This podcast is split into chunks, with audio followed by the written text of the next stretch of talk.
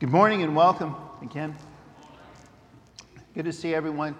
Uh, I realize that, uh, especially on a beautiful day like this, you could have been just about anywhere else. You could be camping, you could be uh, sleeping in after a long and busy weekend that you've already spent. You could be uh, out on the lake already. You could be just about any place, but you're here. And I want to thank you for that. I think that's a wise investment of your time. I think as a believer that if you're making it a priority to be where God's people are, to be where, where God's Spirit is being uh, is stirring us to worship Him, when we're remembering what Jesus has done, what He's coming to do soon, what He's doing right now. Good job. You're here. I love to remind you of that. Thank you for being that. And also, thank you for being part of our story this morning, allowing us to have the chance to be part of yours. This is the last day of a series that we've been working through for quite some time now about um, ultimate authority. And, and we've used the idea of story itself quite some time. We started this back on Palm Sunday, and I won't walk you through the whole thing, but here's the bottom line. We are part of the biggest, truest, most amazing story there's ever been. The, the same story that is in the scriptures, the last chapter, the last act of that is right now. And we are serving the same God that the people in the Bible served. We are serving the same one. He has the same power, the same agenda. And this is actually what all the other stuff in the scriptures was pointing to. This is what Jesus had planned all along was for us to take it the rest of the way, to reach the whole world with the gospel, to be changed from the inside out because now his spirit lives in us and we are the physical manifestation of God on this planet because His Spirit walks around in us. All of this, we're part of this. This is such an amazing responsibility, an amazing, uh, an amazing privilege. It's just a wonderful, wonderful thing to be part of this story. So, thank you for being part of that. And one more time, just let's remember who the hero of the story is. When the hero showed up in this story, it was Jesus. And no matter what other, how big of a part he's calling us to play. And that will be what we focus on today. One more time is the, the how much responsibility he put on us. We're going to focus on what he told us to do. But the hero of this story is and always will be Jesus Christ himself. Would you read this word, Acts, uh, this word from God with me? Acts 4:12 says, There is salvation in no one else. God has given no other name under heaven by which we may be saved. Jesus Christ is the ultimate authority in heaven and on earth and under the earth. He not only had that to start with, before what the Bible calls the beginning, he already was with God, he already was God, he already was the ultimate order and the ultimate purpose of everything. But yet, he chose to come into, and through this story that we've been through so many times, through uh, what we celebrate at Palm Sunday and Easter, and what we celebrate every single week together, through all of this, Jesus actually also earned the title, earned the authority as the ultimate authority ever. And as soon as he did that, he spent a little over a month with his people, and he said, I need you to make sure you understand that we're building a kingdom. And then, as he went back up to heaven, he said these words. And we walked through them so many times. I hope you've memorized them by now. I'm not even going to put it on the screen. You can say it with me or just listen. But here's what he said All authority in heaven and on earth has been given to me. Therefore, better pay attention, right? Go into all the world, make disciples of all nations, baptizing them in the name of the Father, the Son, and the Holy Spirit, teaching them to obey all the things that I've commanded you, and I will be with you always till the end of the age. One thing that I think uh, all the uh, doesn't come through as clearly in English. I know sometimes uh, preachers are always kind of made fun of for going back to the Greek, but Greek was a great language. I studied it for four years and it, it was so precise and so awesome. And almost all the English translations, when they translate this thing that says go, it, they, they do it that way because go in English is imperative. When you say go, that means go. I'm telling you to do something. It's a command. And that is what it is. But in the original Greek, it actually would have read something more like as you go. And the reason they most translations don't do that is because to us that sounds passive. It's kind of like, hey, you know what? Uh, on your way to wherever you're going, you know, you might want to think about making some disciples. And there's a little bit of an aspect to that. I think that God knows that we go a lot of different directions. I think He knows that day to day, that as we go, not every single minute of every single day is, is His exact purpose for us. But as we go through the day, absolutely we should always be looking to Him, praying without ceasing. There's an aspect to that. But in the original, I, I want to make sure you understand this. This original command as you go is it's the strongest possible command there is in the Greek language. It means you don't have a choice. You are going. All authority in heaven and on earth has been given to me.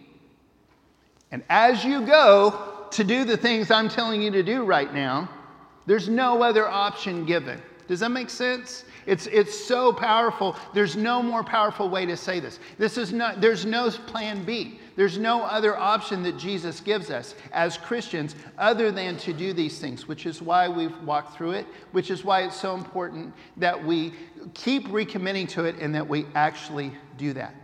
It's amazing what can happen when people unite and fight for something with passion and with 100% commitment. Uh, many years ago, there was a thing called World War II. You ever heard of that? The reason, that we, the reason that we still talk about this, the reason it became a world war, was because both sides, both sides fought with passion and strategy. There's no other way that a little place like Germany could kick something off that goes worldwide uh, without passion. I'm not saying it was right. I'm saying they were strategic and they were passionate. Are you with me on this? And, and there was no way that that whole power and all those all the Axis powers could have been defeated without even better strategy and even more commitment on the side of the Allies. This is how it was. This is how it worked. And when you get to something like D-Day and many of the other really strategic battles, there's a couple of reasons why they worked. And it's important that we this morning, as we are talking about one, one more time, we've got to build this kingdom. We don't have a choice. Our only choice is how can we do it more strategically? How can we do it more effectively? How can we make sure it happens more than we ever have before? That's our only real choice as followers of Jesus. But here's, some, here's one reason why in World War II, why some of these battles were so powerful. Number one, they were very smart and effective plans. They thought it through. They, I, I hope somebody prayed about it, but they definitely, they, they weren't just some random thing. I know, let's send a bunch of people to that one beach. Let's see what happens. D Day was way, way more than that. The second thing was everybody was 100% committed. You see these guys in this boat, they have no idea if they're going to survive this day. They have no idea if they're going to even make it to the shore. They have no idea what's going to happen, but they're 100% committed. This is what's happening. This is what has to happen. This is the plan, and they were all in.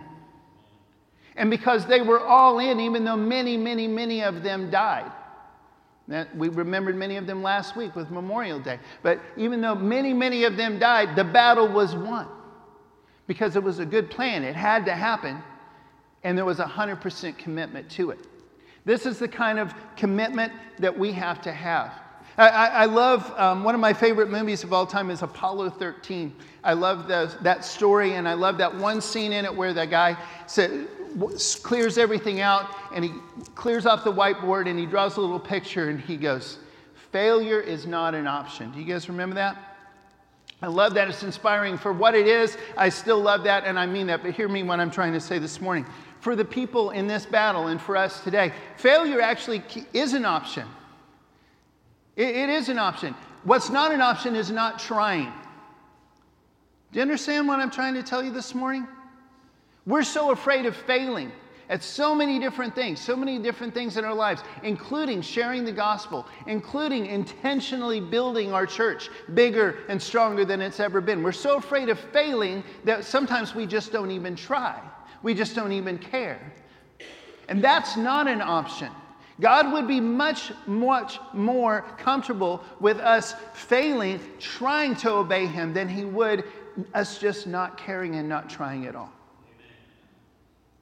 We have absolutely got to have the 100% commitment that these men had for us to live. This, this kind of perspective is throughout the scriptures, by the way. It's, it's not just a New Testament thing, it's certainly not something I'm making up trying to be dramatic this morning. In Ezekiel 33, there's a passage where God is talking to Ezekiel, the prophet, and he says this Now, son of man, I am making you a watchman for the people of Israel. Watchman is kind of like a lookout.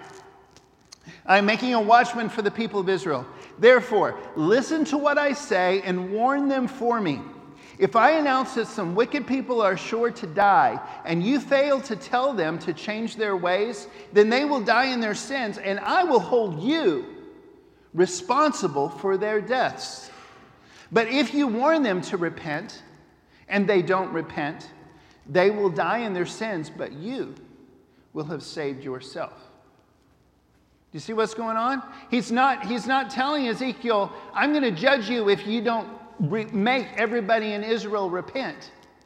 But he is telling him, look, I'm holding you accountable to tell them what I told you to tell them. They're accountable to wh- how they respond. You're accountable to do what I told you to do, to say what I told you to do. You better get it done. And that's all the way throughout Scripture. We spent a whole Sunday talking about that's why we do strategic outreach. That's why we make plans. That's why we pray. Why we come up with what if we did it this way? Maybe this could work. What's your strategic plan? If you've got your bulletin this morning, there's a bulletin insert in there as always. There's a little Bible study in there. A lot of scriptures that we don't even get to because I hope you take these home. I know the life groups do, and they actually study this even deeper alone, and I love that. There's a blank page, blank spot, couple of spaces there. And this morning, I'd love for everyone to at least encounter those ideas, if not actually physically fill them out. But this is what I'm asking you this morning. I'd like to recommend a three part strategy for you in your outreach. And it's simple. It's kind of like D Day. It's simple, it's not easy. It's simple. You can do it. It's a really good plan. But it's going to take 100% commitment. You ready? Three steps. Number one, pray, tell the story, live the story. Would you say that with me? Pray, tell the story, live the story. And when I say pray, this is not what I mean. I do not mean hey, hey, God, please um, bring more people to you. That's not it.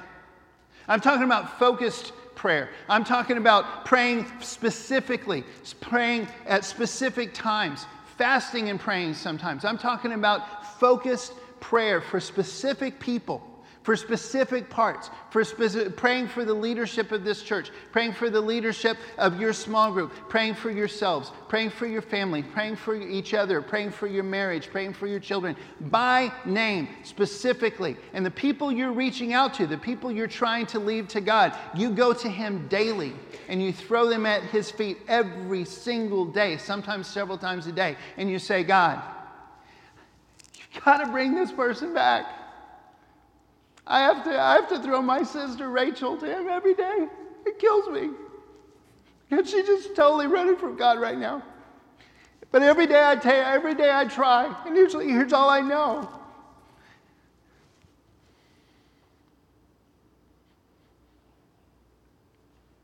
That's all I can do. Okay? I'm not responsible, but I am responsible if I don't pray for her. I am responsible if I don't bring it up sometimes. I am responsible if I don't show her don't show her love. I am responsible if I don't keep trying. Don't keep asking. Do you understand? Sorry. I really love her. But who are you going to reach out? You pray. Second thing is you tell the story. You've got to actually say it out loud. You've got to actually make time and make this happen.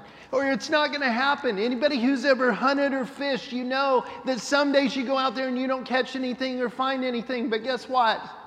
You never get anything unless you go hunting or fishing. You know what I'm saying? When you're sitting at home, you got nada, and that's all there is to it. You got to try it. And the third thing is you've got to live this story. You've got to be part of it. You've got to let God be changing you on a daily basis. You've got to let Him be transforming you. You've got to make sure that you're doing the things and experiencing the things that you're inviting other people into to experience.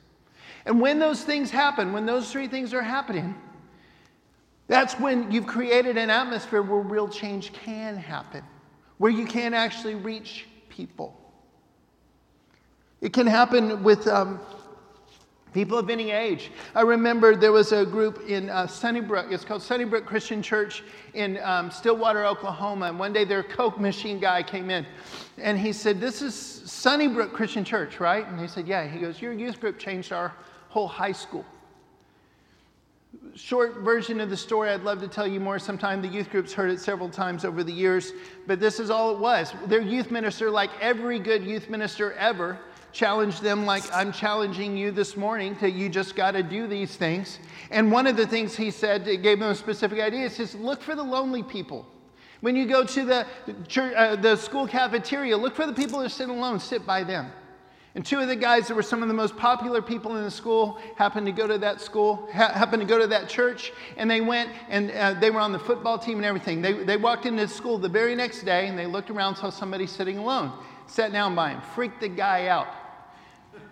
But little by little, that spiraled into the whole, what became cool at that high school in that era was looking for lonely people. Nobody's lonely here. Even the people that weren't Christians kind of got into that. Their youth group grew, their church grew, the community was changed just by that one simple choice. Nobody's going to be lonely here. As simple as this is, this is what works. Pray. Let's say it one more time together. Pray. Tell the story live the story. Strategy is also at the heart of the big idea that we explored recently called intentional diversity. And uh, again, one more time, really quickly, you should go back and listen to that whole sermon online. If, you, if you're confused by those terms, you should hear. Uh, we really believe what we are saying. Super briefly, here's what we're not saying. By diversity, we do not mean that all truths are the same. They're not. Jesus Christ is the way, the truth, and the life. There's only one. There's only one way to God. The, the, the, the road to destruction is wide, the gate is narrow that leads to life. The road is narrow that leads to life. We, we believe that with all our heart. We do not also, diversity is not something where we're arbitrarily creating groups and saying we need some of each one of those groups. That, that's kind of labeling, it, it kind of makes the problem worse in some, some ways. Here's what this does mean it's that we know as a church, and we constantly remind ourselves and live this out, that God's image is still within all of us. And we are all invited into both salvation and transformation. No matter how badly any of us sinned, no matter how different we are, no matter how our cultures, our home, uh, our home choices, anything else, whatever we have done, we can come back to Christ. And that's available to all of us. But He requires he requires all of us, whatever our backgrounds, whatever our opinions, whatever our ideas, whatever our cultures, He expects us to come and be saved, and He expects us to be transformed to be more like Him. That's what that means. It also means this we have no chance, again, we have no chance of reaching people we don't intentionally, strategically reach out to. So, the only way we do anything that even close to looks like labeling is if you realize you're only talking to one community, try another community. If you realize there's a community somewhere within reach of this church that's not being, not being reached, we need to reach them. Uh, you, you notice, you try, you fish in that pond. At least give God a chance to make that happen. Another thing that diversity means is that we celebrate and utilize all of our unique gifts because this is what God set it up to look like. That He says we are his body. And we find our unity in our complete commitment to Christ. Listen one more time. We find our unity in our commitment to Christ and his purposes, not in some arbitrary desire for unity itself. Does that make sense? We're okay with all of our differences. We embrace our differences if we can all find unity in our Christ Himself and in His purposes for us. And we work together based on that. We're constantly, all of us, going back into His Word and into His goals. That's where our unity is found. As long as we do that, there can be some flexibility on the edges if it's all going that direction. This Saturday is actually one of the ways that we're doing that. We, uh, another part of diversity and strategic outreach is we team up with other churches, other people in the community who have these same passions. This Saturday night, this is, looks like an announcement. I guess it kind of is, but this is real. This is us trying to do this. This is one of the ways we're trying to make this happen. There's a Pentecost celebration at Fort Southwest Point, June 8th at 6 o'clock. Roane County Cooperative Ministries came up with it. A bunch of churches are, are participating. Morrison Hill is coordinating the actual program, which is mostly just worship. There's also going to be stuff for kids. It's like a big birthday party for the church the night before Pentecost Sunday. So that's a pretty cool thing, pretty, pretty fun. This is one of several ways we're trying to team up with more people in the community to reach more people in the community. And that's the secret. That's what we do. We team up. We use all of our gifts and our skills, and we do it in a way that, at least to the best of our abilities, we're not leaving anyone out. As, as Billy Canarium said last week in his sermon, which was great, by the way, again, Billy, good job. But he said, This is not a spectator sport. This is not a spectator sport. This is something that all of us have to do, we all have to be part of. Here are some other ways that we're reaching out as a church and ways that maybe you could be part of that. Our annual Lakota mission trip is coming up in just a couple weeks. There's a lot of information on the bulletin about that. If you'd like to either go or help send us in any way, you need to check that out. There's so many ways to do that. Also, uh, the missions bookmarks that got started last month, little updates. There, there's stuff on your pews, I believe, that, that are there where you can um, keep up with that. Our, our mission that we're praying for and focusing on the most this particular month is Smoky Mountain Christian Camp, who starts their another camp week today. Um, if you've got those little plastic sleeves already, that's great. If you don't, there's a couple more of those out there by the bulletin, the missions bulletin board as well. But here's, here's my second challenge to you this morning. I'd like you to fill in these blanks in this next section. Eh, whether you're physically writing it down or not, I hope, you, I hope everybody walks away with this idea today. Number one, this summer, I will team up with blank to reach blank. That might be someone in your family, that might be your small group, that may be your Sunday school group, that might be, uh, it, it could be so many different things. But unless you have a plan, you're probably not going to get anything done. So, as you pray and you tell the story and you live this story, you also need to take it a step further and say, This summer, put some time in your plan, okay? Yeah, an actual deadline. This summer, I will team up with blank to reach blank. And every single one of us, if we're going to obey the Great Commission, we need at least one answer to this. You understand? This is as you go. This is the most important thing we do. We've got to be doing this. This is what it means to be a Christian, is we are reaching out. So who are you going to team up with and who are you going to reach?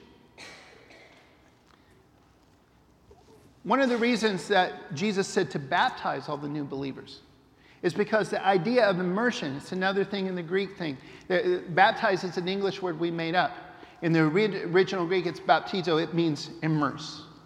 Pure and simple. It means dunk, physically immerse. And the reason is it's both literal and also metaphorical. We are supposed to be immersed into Christ and into his purposes. We are completely all in every single time.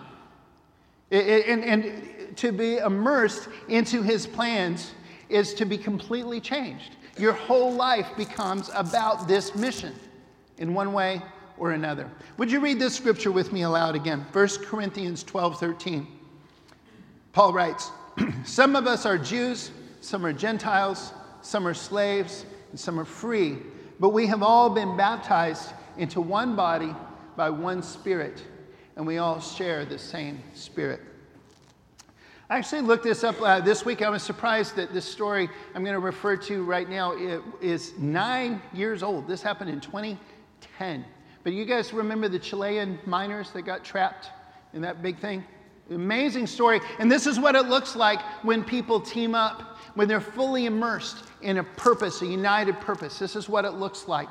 Just to remind you, here's some of the core facts We'll do this quickly so we can wrap up uh, with one final challenge this morning. But here's the thing on August 5th, 2010, 33 Chilean miners found themselves trapped and totally isolated about 2,300 feet underground. It took 17 days for their families to even find out that they were still alive. 17 days. That's a long two and a half weeks.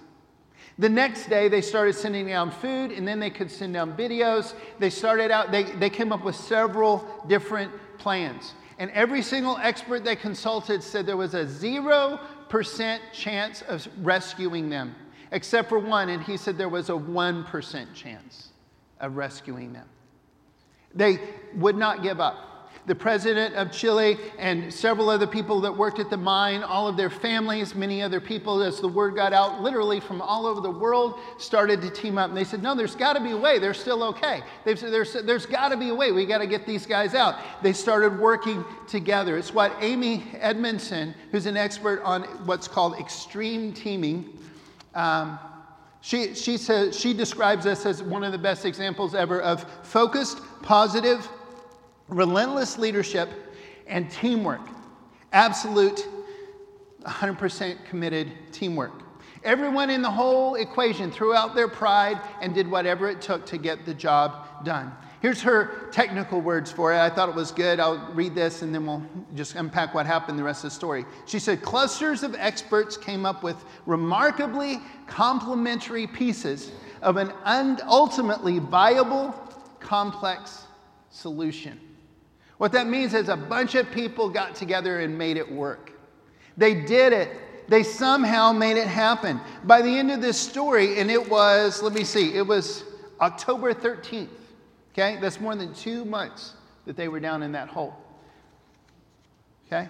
After almost two months, they they not only got NASA involved, they've got everybody. It was incredible. All 33 were saved, all 33 were fine. And they all went on to live the rest of their lives. Most of them are still alive today. This is what it looks like. This is what it looks like when we're fully immersed in a purpose. This is what it looks like when, against all odds, people say, oh no, we might fail. In fact, they failed over and over and over again. Plan A failed, Plan B failed, Plan C failed. They tried and tried. They kept trying all different things, and day after day after day, they failed. But they would not give up, and they eventually got the job done. This is what it looks like when people do this for even something that's not eternal, even for something that's not commanded by the ultimate authority in heaven and on earth. This is what it looks like when people, even people who aren't necessarily God's people, I'm not saying they weren't, I'm just saying that's not what defined them. What defined them was their unity based in this purpose they had to save these miners. And this is what can happen when people do that. Imagine what could happen when we are united with God's purposes and we have God Himself on our side.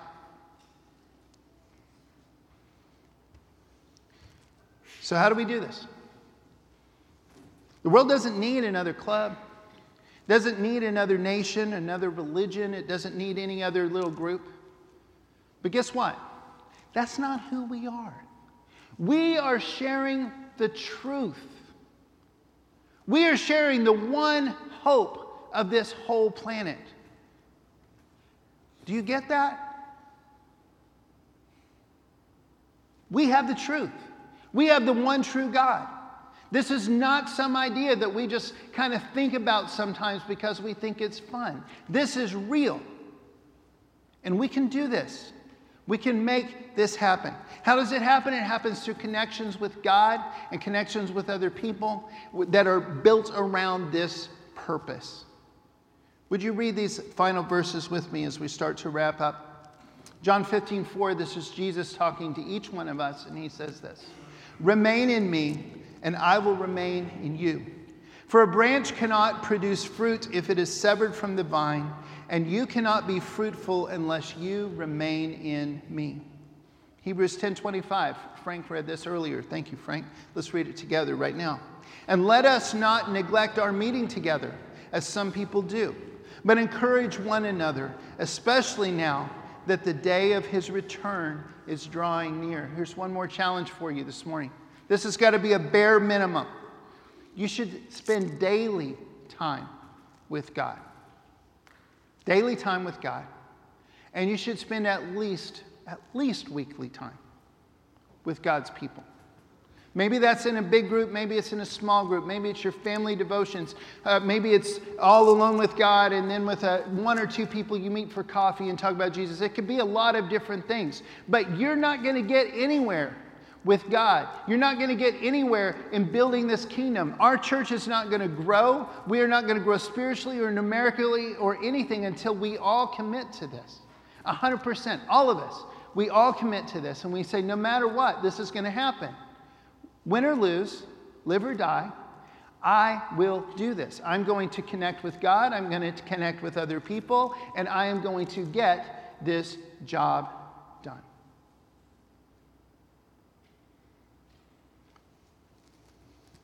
Matthew 7:20.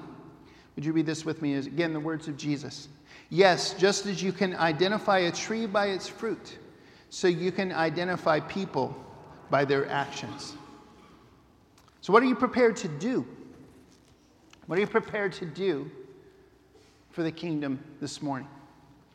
Maybe you need to join or rejoin the kingdom for the first time. Maybe you need to join or rejoin this church. Maybe you need to just come up here and pray or stay where you are and pray, go to the back and pray. There's some people that could pray with you. I don't know what you need to do, but if you're not on board with this plan, you're missing the whole point.